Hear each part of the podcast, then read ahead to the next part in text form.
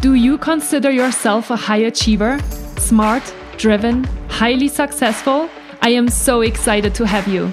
My name is Julia Arndt, and I'm the host of the Stress Podcast. I will help you develop your stress resilience the same way you've developed your workplace superpowers. Learn peak performance tools to thrive at work and in your personal life. Let's get started. Hi, everyone, and welcome back to the Stress Podcast. I am uh, beyond excited today to welcome two podcast guests to the show Charles Mitchell and Dr. Daryl Jones. Hi, the two of you. How are you doing today? Julia, good to see you. Thank you. Good, good to see you too. I always start my podcast off very simply because I always like to pick up people where you are at right now. Um, so, why don't we start with Charles? Can you tell us where you are located, what time it is, and what you've been up to this morning. Oh, so I am. Uh, I'm in. I'm in Scottsdale, Arizona. Oh, nice. Um, it is 3:08 p.m. Pacific Standard Time. We can have a whole conversation about Arizona time because it's 308 right now. In about six months, it'll be 408 because our time doesn't change relative to Pacific Standard Time. Anyway, that's another conversation. Mm-hmm. And uh, wow, uh, it's afternoon here, obviously, and, and I've I've had a busy day. I um, was uh, was actually a guest on a podcast first thing this morning. I had two work calls right after that, and then I had a, a lunch meeting with a client uh, for my business. Uh, came back and uh, was on another call with Daryl, Dr. Jones, a little bit earlier, and now fortunate enough to spend some time with you. Amazing, great. And what is your business? I'm in the staffing and recruiting business. So we uh, we we basically in the business of finding talent for employers um, at the entry level as well as at the executive level. So um, amazing. Do a lot of work in healthcare, a lot of work uh, in finance and accounting, a lot of work in customer service environments, um, supporting all types of companies. Amazing. Well, thank you so much for the introduction. Dr. Jones, how about you? Well, I feel like second class citizen now after Charles this morning. Julia, I worked out. I met a friend for breakfast, and I have a hobby that's taken up a lot of my time. I mix music.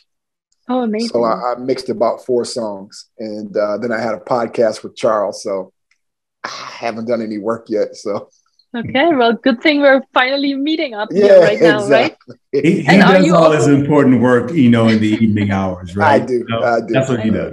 yeah, he's a nighttime. Uh, okay, and do you also live in Arizona, or do you live somewhere else? I literally could walk to Charles's house in less than 15 minutes. So yes, I'm also in Scottsdale. We're both near Arcadia Old Town area. Amazing. I actually just visited Scottsdale at the end of March for another bachelorette party. See, I, uh, you know what? There's a theme. There's a theme. All right, Julia, you know what? and you know what? I was actually really surprised. Um, I had been to Arizona before, um, but mostly to Sedona. And so, first time in Scottsdale, I really loved it. And I couldn't believe how many bachelorette parties were going on at the time. And I didn't yes. know that Scottsdale was a mecca of bachelorette it reunions and parties. In, in Asheville. and by the way, it's not tame, just so you know. It's not tame. That was also our experience. But we we made it our own. But we went so to the Whiskey Row ho- and it was incredible. were you in a hotel or did you guys Airbnb? We Airbnb'd. Okay. Yeah, it's yeah. Uh, a lot of activity for uh, parties here. Yeah, no, it was it was really awesome. We did an ATV tour. Um, it was awesome, and That's we did nice. a little hike. I don't remember what it was, but it was a very famous hike that's super steep, and you're never going to do that in oh, June uh, during the daytime. Camelback Mountain, yeah. Camelback Mountain, that's exactly it. people doing that every day. Yeah, sure. So, yeah. so can Charles and I selfishly ask? Well, I'm asking. I'm throwing Charles in there. Where was your best dinner here? Oh, you're putting me on the spot. Um, we actually cooked a lot ourselves. Okay. Um, we went only out once in the evening, um, and we kind of did that last minute. So we went to an Italian restaurant um, somewhere downtown and it was all right, but nothing that I would okay. uh, call yeah. out here or recommend. all right, well, yeah, next time let us know. We'll set you up. Okay. okay. Yeah, the moment you said you did it last minute, I knew it was somewhere that was probably yeah. tough to get. Yeah, not, I not, know. not This tough to get place, this place is a hot dining market, and It is. Mhm. reservations are premium. So, uh, but next time, let us know. We'll, you know, I DJ will. knows lots of people. He can make that happen for you. Oh, okay, Thank you so much. When did you start your podcast? This is our third year. So June of 20, Charles, is that right? Right. When we started? Yeah, Third June of 2020. The Conscious Vibe. Um, Why did you start this podcast? Charles, I'll let, let you tell the story. You know, it's it's it's interesting. Uh, you know, my story is not going to be much different than than DJ's. The reality is, we um, we met uh, through a mutual friend, mutual fraternity brother, and um, I'll do the cliff notes. DJ probably has more of a, a, a a more long winded story, but we um, met at my home and immediately just hit it off. And uh, had a rich conversation that night with a group of people that were here at my home. And um, we extended that conversation it seems like over and over and over for the next several months. Uh, and it would be either on my couch or my patio or dj's patio at his home. Um, sometimes it's just two of us. Sometimes we'd have other people involved in that conversation or dialogue as well. Um, and the more we were having this rich conversation we felt like we were we felt like we were missing someone right? We felt like there was a Mm. group of others that should be involved in this conversation i.e an audience to share this with and to to help them uh, will help us contemplate these issues and these thoughts that we were having and to um, uh, to to use it as you know a platform to to share voices that we don't think typically are heard, you know, uh, in our in our our society. So that was that's, that was more or less the the beauty of how this whole thing started, and uh, it just you know grew from there. Amazing. Anything to add, DJ? Mhm. No, I, I think Charles hit it. And, you know, I think um, it started with us wanting to have really conscious conversations and have other folks be a part of it and hopefully find some value in it. Uh, what it's sort of come down to is we're learning along the way and hopefully adding some value at the same time. And we're in year three and we couldn't be happy with where we are. So this is uh, our second challenge today. It's actually really rare that my internet goes out, but as I just told you, um, it's kind of an overcasty day today in Lake Tahoe, Mm. and um, as soon as that happens, um, you know, we have snowstorms and windstorms and all the things. Um, our connection gets a little in- unstable, or maybe it's a sign from the universe that I should really be taking some vacation. Um, but you know, I think this is actually a really good uh, example of hybrid work and remote work and like being disconnected during a meeting and you know that challenge that it brings into as well to like have people more patient and things like that so we'll just work with what we have and we keep our conversation going Work with what we have, and I got to tell you, you know, one of our earlier conversations was around empathy, right?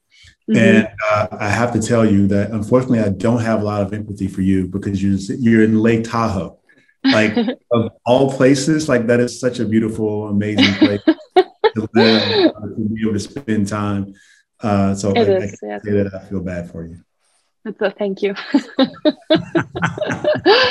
I know it's a terrible place to live. Um, but anyway, sorry, I interrupted live there? you. I do live here full time. Oh my gosh, you're going to rub it in and tell us you live there. Okay. All right. yeah. yeah, yeah, it's a it's a really beautiful place. Um, No, congratulations. Yeah, exactly. I'm jealous. Charles, um, you were mentioning, you know, we were we were starting to talk about obviously the setup of your business, but also how you've been just perceiving the industry, um, you know, forming and evolving around this hybrid model. Um, and you've been saying that it's been a really interesting and never seen kind of environment you've been navigating in. Um, what do you see as the biggest challenges? Why people are hiring so many new people and people leaving and all these different things? Yeah, I think the big challenge, quite frankly, is getting people to change their paradigm about work. Mm. And you know, we're all attempting to go back to what work was and what work meant pre-pandemic. Mhm. I think what we're finding is that we have an entire workforce um, that has taken a view that wait a minute, I kind of like this. Like Mhm. this works for me. Mhm. Um, that 45 minute to an hour commute that you know ate into not only my time but also my financial resources, right? yeah. Or the you know that 60 70 hour work week sometimes longer depending on what you do. Um, i found that i can be just as productive sitting at home and, and enjoying time with my family and friends um, and and being connected to what is happening in that environment versus just you know always being focused on my work and what that what that requires from me so I think having that that that paradigm shift and change, and at the same time, for a lot of people feeling like, "Wow, I'm just as productive. I'm getting more work done. Um, I can do this and can be just as impactful to my company from home." Um, and and the idea of having to completely shift back to, you know, getting back in the car, making the drive, or catching the train, um, whatever that we do or how we get there, um, has really it doesn't resonate with people as much and and at the same time, you know, people are saying, well, you know, and I want to be paid more while we're at it. Yeah. more to do this too. And so mm-hmm. I think we've got, you know, these these factors that, you know, it's almost like, you know, we let the genie out of the bottle. How do we put it back in? And that's the difficulty because now folks feel like they they're empowered in a different way, which is why we saw this great resignation. You know, think I heard this the other day: 45 million people in the last year quit their jobs. Wow. wow. I mean, think about it. We're a country of 350 million people, and all of us don't work, right? You know, all of us can't work. You know, we're not of age, or we we are retired, or um, you know, we're in school of some sort, right? So our working population is probably half that, maybe. That's a significant part of our population that has said, you know what, I'm done. I don't want to do this anymore. Mm-hmm. And uh, I think what employers are trying to do right now is, you know, in some cases, force people into no, you have to come back to work. Um, and to some extent, I just think that's just not going to it's not going to win the day. I think we're going to have to look at it very differently. And I struggle with it myself as a business owner. Like I, you know, I'm a person who hasn't spent one day working from home. Not one. I've been in the office every single day from the start of the pandemic. Um, me and a small group of leaders in my organization we did go to a remote model for a number of our, our, our staff employees, um, but several of us just needed that routine of going into the office every day. Mm-hmm. Um, we're now, as a company, entirely back in the office. Um, but it hasn't been a scenario of where people just felt like they wanted or needed to be at home. Most of our folks, all of our folks, quite frankly, have you know all said, you know, we enjoy being here every day. We need that interaction. So it's just it's different strokes for different folks. But I think by and large, when you're talking about massive corporations that have many, many more employees than I do in my small group of, of folks, um, there's a different dynamic about work beans and how people go about it. Mm-hmm. And, you know, I find that really interesting because I'm thinking, yes, it totally makes sense to the individual, right? Like the individual wants to have more freedom, wants to have the flexibility. Totally makes sense. Like I was in the same boat like a few years ago, right? Which is why I decided to obviously start my own business. But what about the the leaders? What about the company overall, right? Like when we're looking at the leadership perspective, and especially you know like at at bigger corporation, like maybe not even just bigger corporations, but maybe especially the bigger corporations that were thriving off of building big campuses and making you know the office work as comfortable for their employees as possible now you know have these multi probably billion projects and real estate um, that they invested in to bring their employees into work and now they quit their jobs because they don't want to come back um, how do you how do you balance that well, even, I don't know. I, you know, and I'll let DJ speak on this. I, you know, what what I struggle with is, you know, some of the things I mentioned earlier is that how long can people do this? At some point, you would mm-hmm. think that, you know, my bills have got to get paid, my rent, my mortgage, um, all the things that you know are that create lifestyle. Right? Um, and so I just wonder how sustainable it is over the long term. You know, there's a lot of people that will tell you that look, this is here to stay. This hybrid work model is not yeah. going away. People are going to have to, companies are going to have to adapt. Mm-hmm. Um, but the practicality, the practical, the practical person in me wonders how that actually works if the paycheck is held over here, right? And you know, and life is dependent upon that paycheck, that transaction. I could be absolutely wrong. I just don't know how it all works. Yeah. yeah, I think it's the paycheck, it's the culture. A lot of it lies on that side. I spent almost 20 years with Nike, which is that large global iconic company that you speak of. And I can't imagine building or cultivating a culture remotely. Mm-hmm. Um, it's a company that relied on its culture to mm-hmm. attract talent, mm-hmm. to win together, sometimes lose together, to build together. These shared experiences became the foundation for a lot of the culture. Mm-hmm. When that doesn't exist, or people come back because they feel like they have to come back to work three days a week now, what does that do to the culture? So Nike has uh, shifted from a three day a week versus, you know, pre pandemic, a five day. Um, and people are feeling like, man, we have to go back now Tuesday, Wednesday, and Thursday. And mm-hmm. prior to that, they really enjoy being in the office. Mm-hmm. So people who've come on board and never had to be in the office, which there are a fair number of employees who also have never had to go to an office. It's a different experience for them. I think it's really, really challenging to cultivate a culture. Yeah. And you know, Charles, you actually talked about the paradigm shift. And I'm thinking, as we are just really literally just speaking about this as well, I'm also thinking this is even a value shift, right? And we all know how important values are to our overall happiness and to feeling connected to our work. And because of really that exposure that people had right during this pandemic um, to uh, flexibility to working from home to working from wherever you wanted to. I have you know tons of friends that traveled the world for two years and worked from wherever they wanted to because they could and were able to combine that lifestyle of you know discovering new cultures and discovering new countries while they were making the the great paycheck that they have um, working for their company remotely. And you realized it actually works right? So i think that that's something probably really interesting and important for organizations to look at as well because literally the values of their employees have changed because of the experiences that they were able to have. Yeah and i'm a little biased you know i actually and, I, and look i respect all of those things. Like and i think mm-hmm.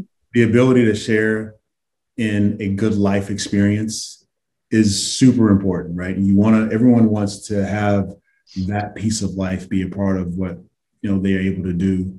Um, and not have to wait for vacation you know mm-hmm. twice a year right? You want to be able to experience it all the time in, in, in what you do. And weave weaving in woven into like your everyday life. Um, but i think the difficulty for some particularly for someone where i sit you know and when i look at it from a standpoint of okay then what compromises are we willing to work to make for that um, are we expecting the same 10% raise or that same salary increase for a new job? You know, I look at it from a perspective of, you know, as organizations, and maybe this is an organizational problem that you know organizations have to figure out a cure for.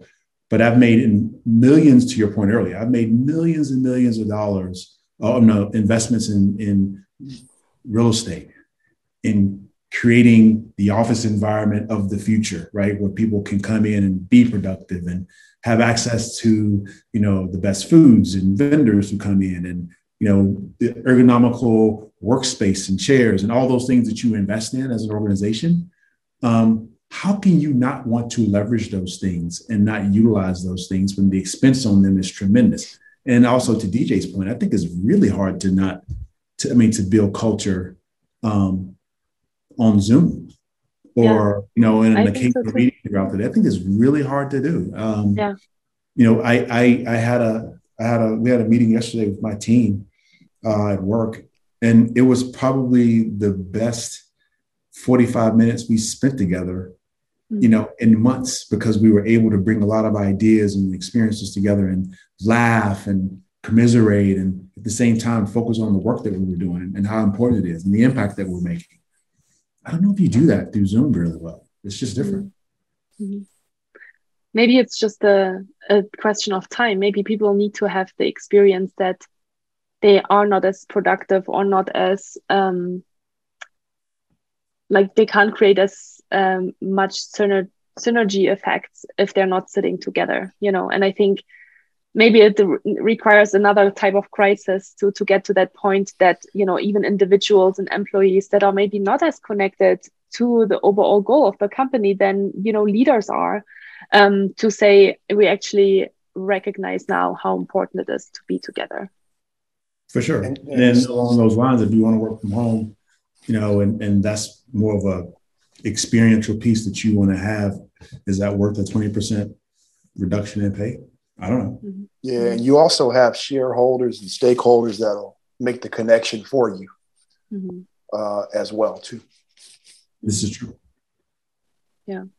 You know so one interesting thing um, that we've been kind of mentioning i do want to express and share that since this is one of the most important topics that i talk about all the time is the great resignation. You know you said 45 million uh, americans left their job or changed their job I did a lot of digging around the Great Resignation for video that I published a few weeks, a few months ago now, I think, because I was really curious to learn more about the reasons of why people quit their jobs. And I found um, in Inc. magazine, there was an article in January 2022 that the number one reason for employees leaving their jobs was actually burnout.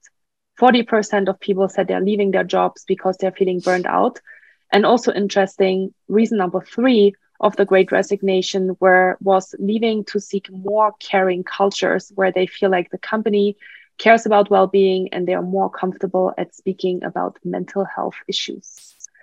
So i think oftentimes we think or people even think i'm working from home i am more productive but what we've seen a lot happening during that time as well and there's a lot of other research that actually shows people burned out more and more because they were working from home. They were never disconnected. They like immediately turned on their computer in the morning turned it off last thing before they went to bed because because nobody saw them being in the physically in the office right? Because we were not working in the office.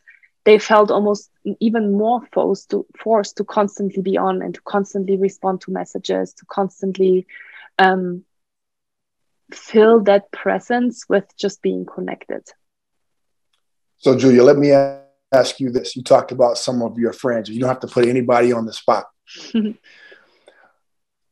your friends that went from in person to remote, just in your calculation, how many of them would you say worked harder when they were in remote zone? Great question. Let me think about this. I, I would say they probably worked as much as they did before because before they would maybe commute two or three hours, right, um, to the office per day, which was kind of a you know a lot a lack of time. And now they were working from home, you know, maybe two or three hours less, but it was more productive two or three hours. What What about this though? I'm just gonna like offer a scenario. Yeah what if you, let's say you lived in Lake Tahoe? Uh, I'm going to get there. let's say you lived in um, Sherman Oaks, right outside LA.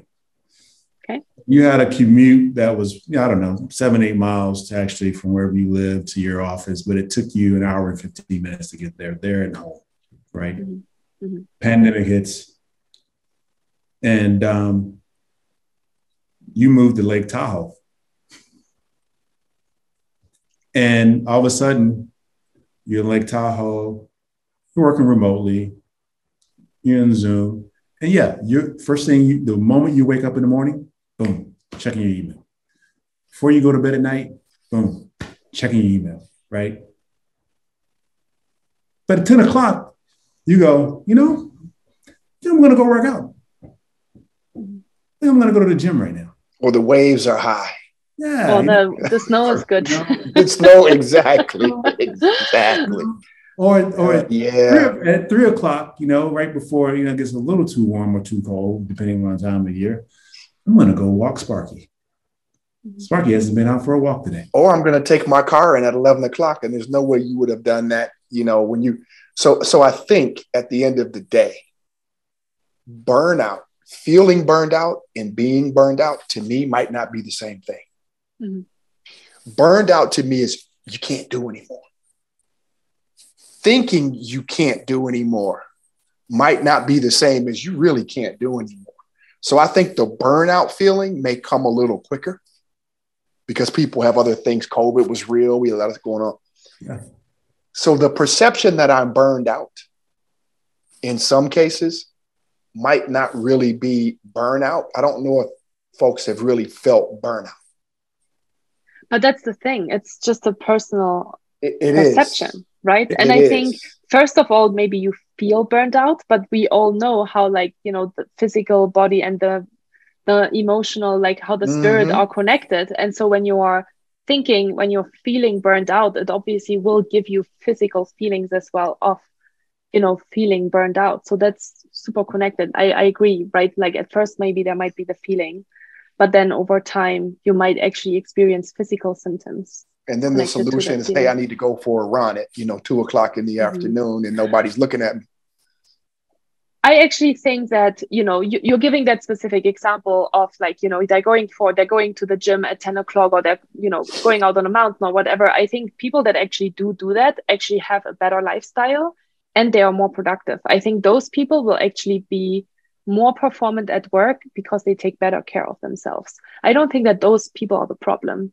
I think the you know i think that on that life not not really people right i think that's not the lifestyle that causes these problems i think it's more of um the people that stayed in the bay area for example right that they stayed in silicon valley they didn't you know i mean obviously there were there was a lot of movement you know people worked to maybe live uh, moved into more remote areas but not everyone did that right i mean there's obviously people that did but you know people stayed in San Jose or in Palo Alto, and they kept working the way they did. And because that's that's still their work, right? That's still how they connected. They didn't think about, oh, I'm at home now. I'm going to go for a walk. Or I'm going to go to the gym because they didn't have this, those facilities from their company available anymore easily. So you know, so they work more and they don't take enough breaks. They don't go to the gym. They, you know, I think almost those campuses, and I've obviously worked at a campus like that myself for a couple of years they actually promoted that. Like I went to the well, when I worked on campus, I went to the gym every single day because mm-hmm. it was just part of my routine. When I moved to Lake Tahoe full time and started my own business, it actually took me probably a year or two to get into the in back into the same routine, right? Because I did like I didn't have a gym right away available and right it's a little bit of a lifestyle shift. So so yeah, so I think that's not really and, and look, I don't begrudge anyone. Like I think no. I, I, think I think the ability to have a different approach to life, right? And to work when work is convenient and to do the other things that are convenient as well. Like there's nothing convenient about having to go to the doctor when it takes you six months to get an appointment and the appointment is at 10 30 in the morning. You're like, oh my God, it wrecks my day. And I have to tell my boss I need time off. Like to have that trade-off to be able to do those things, I think that's important. I think that's a really good part of this way of working now. I think that's really great. I think for those that you do talk about who struggle, who work too hard, right, in this moment in time, they were doing that before the pandemic too, yeah. right? I would totally agree. I, I, would think to your point about, you know, if you're working in Silicon Valley, you're working on Wall Street, you were busting your butt. You were working really long hours before that, right? And maybe it's just a culmination of all these things taking its toll, and this is where you are now. Mm-hmm. And you know, I think some of it's generational too. Julie, I don't think yeah. we can ignore 100%. that. I think about my grandmother, who was 25 sure. years working in a factory at Kellogg Company. And her concept of burnout was much different than my concept of burnout, right? Burnout for her was, you know, she literally had the flu and couldn't get up. Mm-hmm. Um, and, I, and I don't think she missed one day of work, and I'm not exaggerating in 25 years. So I think some of it is generational. Um, you know, the psychographics that enter into it. I'm not suggesting everyone that goes for a run at two o'clock is, is being lazy or doesn't want to work. I'm not at all. Correct. I do think we have to ask at some point what values are we purveying and encouraging when we become more and more tolerant of some of the behaviors that we see. Now, I I know firsthand some people are literally just not working as smart or as hard. They've got things scheduled throughout the day that there's just no way. I know other people who fall into the zone that you talked about. This has actually helped them balance quality of life. They're doing stuff at eight o'clock at night now, work wise, because they've scheduled their day that way. So I think it really depends on the person and what they see at the end of the road for themselves. Mm-hmm. Um, but I do think people coming into an environment that's remote, they have a major adjustment to make when it's time to go back into the office now. Mm-hmm. Yeah, you know, it's all, you know, again, you know, to the individual, right? And you talk about mental health. I do think that's really real. I think that's really important. But to DJ's point, I think there is a shift in generations around the purpose and meaning of work and how we all work within the confines of what that environment says it is today versus what it says it was or what it was you know 50 years ago when my grandfather worked in the mills and had his the tip of his finger cut off and went back to work the next day. You're like what is workers comp it didn't exist right?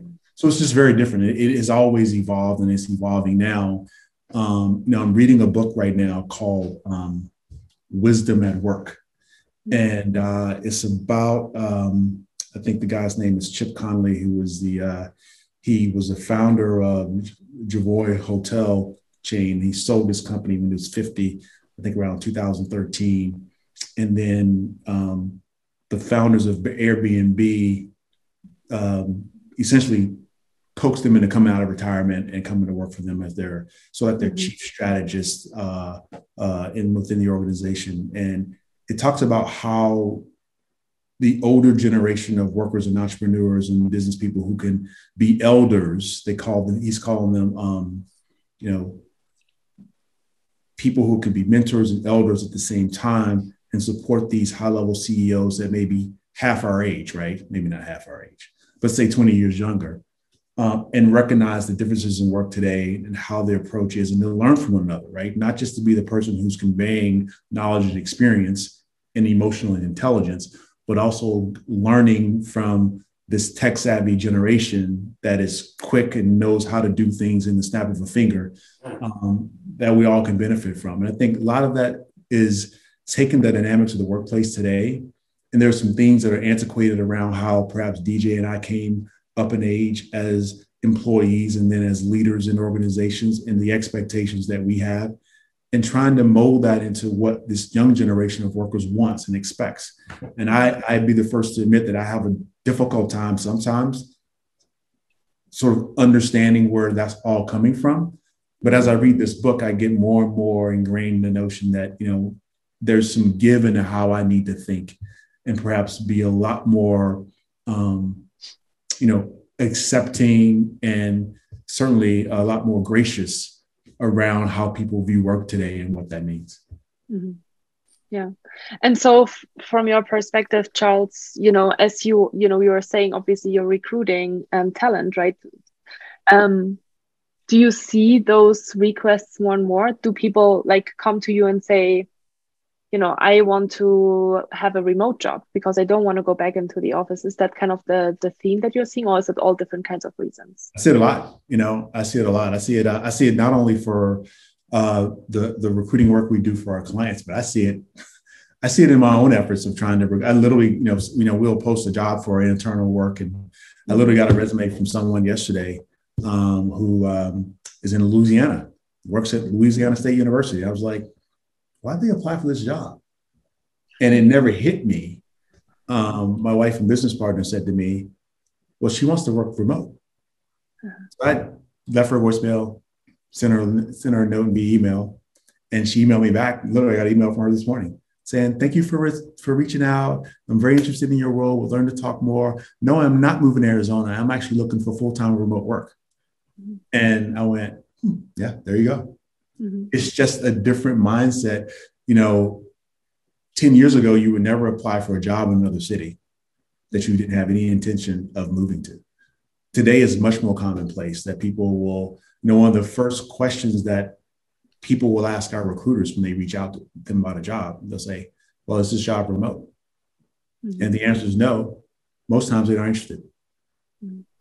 And Julia, I think I think there's another concept that enters into play that Charles and I talk a lot about. And I think some of the focus at times is on short term happiness, mm-hmm. and that creates a whole set of decisions mm-hmm. versus a really long term, flourishing, self optimization, self actualization mindset. Mm-hmm. And sometimes I think we see some of these behaviors more aligned with short term happiness as opposed to the compromises that need to be made to establish a flourishing mindset, which is much more longer focused. Mm-hmm. Can you tell me more about that? I find that very interesting. Yeah, you know, um, happiness is fleeting. Mm-hmm. And Charles is going to get tired of this example, but I don't love examples, but he's heard it probably 20 times now, but it's quick and easy. I talk about a drug addict having the ability to be happy when they get their fix, mm-hmm. but they're never flourishing as long as they're mm-hmm. addicted to substances. Mm-hmm. So, oftentimes, when we aren't focused on the long term trajectory of what self optimization really is and self actualization, fully realizing our potential, such as you making a move to become an entrepreneur, right? That's a whole different ballgame. Mm-hmm. As opposed to, I've got to figure out a way to fit work into happiness, which you could tell Charles and I kind of struggle with that because you have to be able to shift that happiness focus a bit to flourishing and find happiness in flourishing. Mm-hmm. I think it's just two different mindsets. And I'm not saying work yourself to the bone, but what you choose to find happiness in is sometimes a decision. Uh, DJ and I have this ongoing dialogue. Um, and maybe look, again, generationally, we think differently. And I think we're in a different space around where we are in life and why we're where we are in life. Uh, I think that's just as important. And part of that is the notion that nothing's easy, right? Hard work is a prerequisite. And you have to be willing to go through something to get to the other side. And look, I'm not suggesting that people don't work hard and they're not they're not working hard. I think the picture of what hard work looks like is very different today. And so when I think about what I've wanted in life and what I wanted to achieve, I knew what I had to do to get there. And I was thinking about the long term and I was thinking about what I would need to do to accomplish the things that were really, really important to me, not in that moment. In that moment, I knew I needed to learn a skill. I knew I needed to have certain types of experiences that would allow me to build on them to be better at what I did, whatever that was. Um, and that the long term goal was that I would have some level of financial independence, that I would achieve some level of knowledge and experience that people would value and feel is worth paying for in some shape or form. Mm-hmm. And I also think, Julia, you know, just the, the whole concept of not to just bring it back to the baseline going into the office, but we enter the office place with a physical, intellectual, emotional, and spiritual mindset that's cognizant of other people. Mm-hmm. When we're sitting at home and, you know, underwear and a t-shirt tapping on the computer, eating a bowl of oatmeal and drinking coffee. That's great and it's relaxing and it feels good. But it is a bit of a different mindset than sitting in a meeting knowing somebody's looking at you or you're a mentor to someone. Mm-hmm. You know, it's not just about individually what are we gaining out, but also part of that going into the office for me was I knew I had to show up and be the first one there. And that really mattered to me. So I think there's a lot that comes with that that's not just, um, and again, I'm with Charles. I am not suggesting at all. I mean, I've taught college students for years. Things are different, mm-hmm. and I'm okay with that. Mm-hmm. But sometimes we don't know what hard work is until we have to compromise and give up some things. And yeah. what are we willing to give up, right? That, that's just the question. Yeah yeah and i think you know i think all of the topics that you are bringing up they're all so important and we could probably do a podcast episode on each of them but i uh, you know what i'm thinking as well is, is that you know I, I get all of these different things and the difficulty is really for the leaders of these organizations to decide what are we going to do right mm-hmm. because if we if we say you have to come back to the office and obviously you know everyone is kind of finding that three day kind of sweet spot at the moment. But they are almost forced to do that right? Because all the others are doing it. And then you know if if they don't follow suit then you know their employees will leave and say i want to be at a company that has more flexibility. So yeah it's not an easy it's not at all an easy topic and an easy answer. Obviously you know there there's so many different um, aspects of that. But you know the other topic um, that i you know that is perfectly now aligned with with this is the question how do we exit this crisis mode? How do we exit crisis mode in general? And um, what are your thoughts on that? I mean briefly from my perspective it's it's a focus on human flourishing. And mm-hmm. you know crisis mode is oftentimes indicated by debilitating behaviors that we don't necessarily realize are going on uh, in the workplace as a function of the culture and what we've adopted, et cetera. Um, and it also has to do with self preservation. You know, we're not operating in a way, we're protecting ourselves and operating in security, not flourishing and self actualizing. So we need to be cognizant about what those behaviors are that are crisis based behaviors and make a shift into a flourishing mindset. And flourishing, you know, we're talking about financial, physical, intellectual, emotional, and spiritual. Mm-hmm. And putting at the center of that self optimization, not that short term happiness where we got these highs and lows. And it's not a roller coaster ride. Mm-hmm. You know, it's more of a marathon. The marathon. Yeah. Yeah, it, it really is. And, you know, um, we've got to be cognizant about making that shift and find the right environment. But the right environment isn't always steeped in flexibility the the right environment is oftentimes not the external environment, right? It's what we make it based on the internal changes that we are making. Mm-hmm. Absolutely, number one. Mm-hmm. You you said it. You know, I was going to say the exact same thing relative to the internal piece because I really do believe that crisis exists on the inside more so than anything. Um, and I think, you know, gosh, I hate to sound like the old man here, um, but I think that what what experience and time on this earth has taught me is that there are very few crises that you can't overcome, right? Depending on how your perspective is and how you internalize it. I mean, there's a gift and opportunity in everything, right? The only crisis that is one that's probably fatal is if it's fatal right? Mm-hmm. When we don't wake up the next day, there you go. I mean, that's the crisis, right? But if we have the opportunity to get up and do it again tomorrow, we have the opportunity now to take whatever that was yesterday that we were so wrapped up in, that was the end of the world. Now we can look at it from a different vantage point. And if we use whatever tools we have in our toolbox, whatever that may be for you as an individual, whether it's going for a good workout or if it's, you know, going to a movie or if it's calling a friend or if it's, uh, if it's meditating. Um, whatever we have at our disposal to look at this situation and the scenario differently and go, you know, today's a new day. I have an opportunity to do things differently. I have a whole new perspective on what happened. And I think that there's an opportunity to, to build on that scenario that was so bad and create something new and create a new circumstance or situation, um, or just to start over, start all, all over new and have a new outlook and, and do things in a way where we don't just accept the internal piece that says we feel bad, but this decide that you know we make a choice around how we're going to approach whatever's next.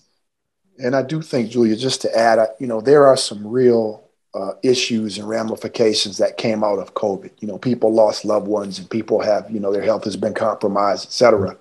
And that's shifted some people's mindset to uh, quality of life has been reframed now and work means something different, right? Um, and that's real. And I appreciate that. At the same time, as you mentioned, we have, you know, sets of employers that um, have got stock prices to manage. They've got shareholders and stakeholders so trying to find that common ground can be very difficult. So I think there needs to be compromise on both ends. I think the question at the end of the day is what does that look like? Yeah. I mean, when you have Jamie Dimon at Chase Bank and Elon Musk at Tesla who say, You want to work here? Yeah. You got to come back to work. Yep. I don't know if that's the right answer either, right? I don't Yeah, know. I a have no idea. But I think that what will happen is time will tell us, Exactly. you know, time will tell us who wins that conversation. Yeah. Yeah, for sure. What happens to Tesla? What happens to Chase Bank? Do they thrive? Do they flourish as organizations, or do they not? Right? Mhm.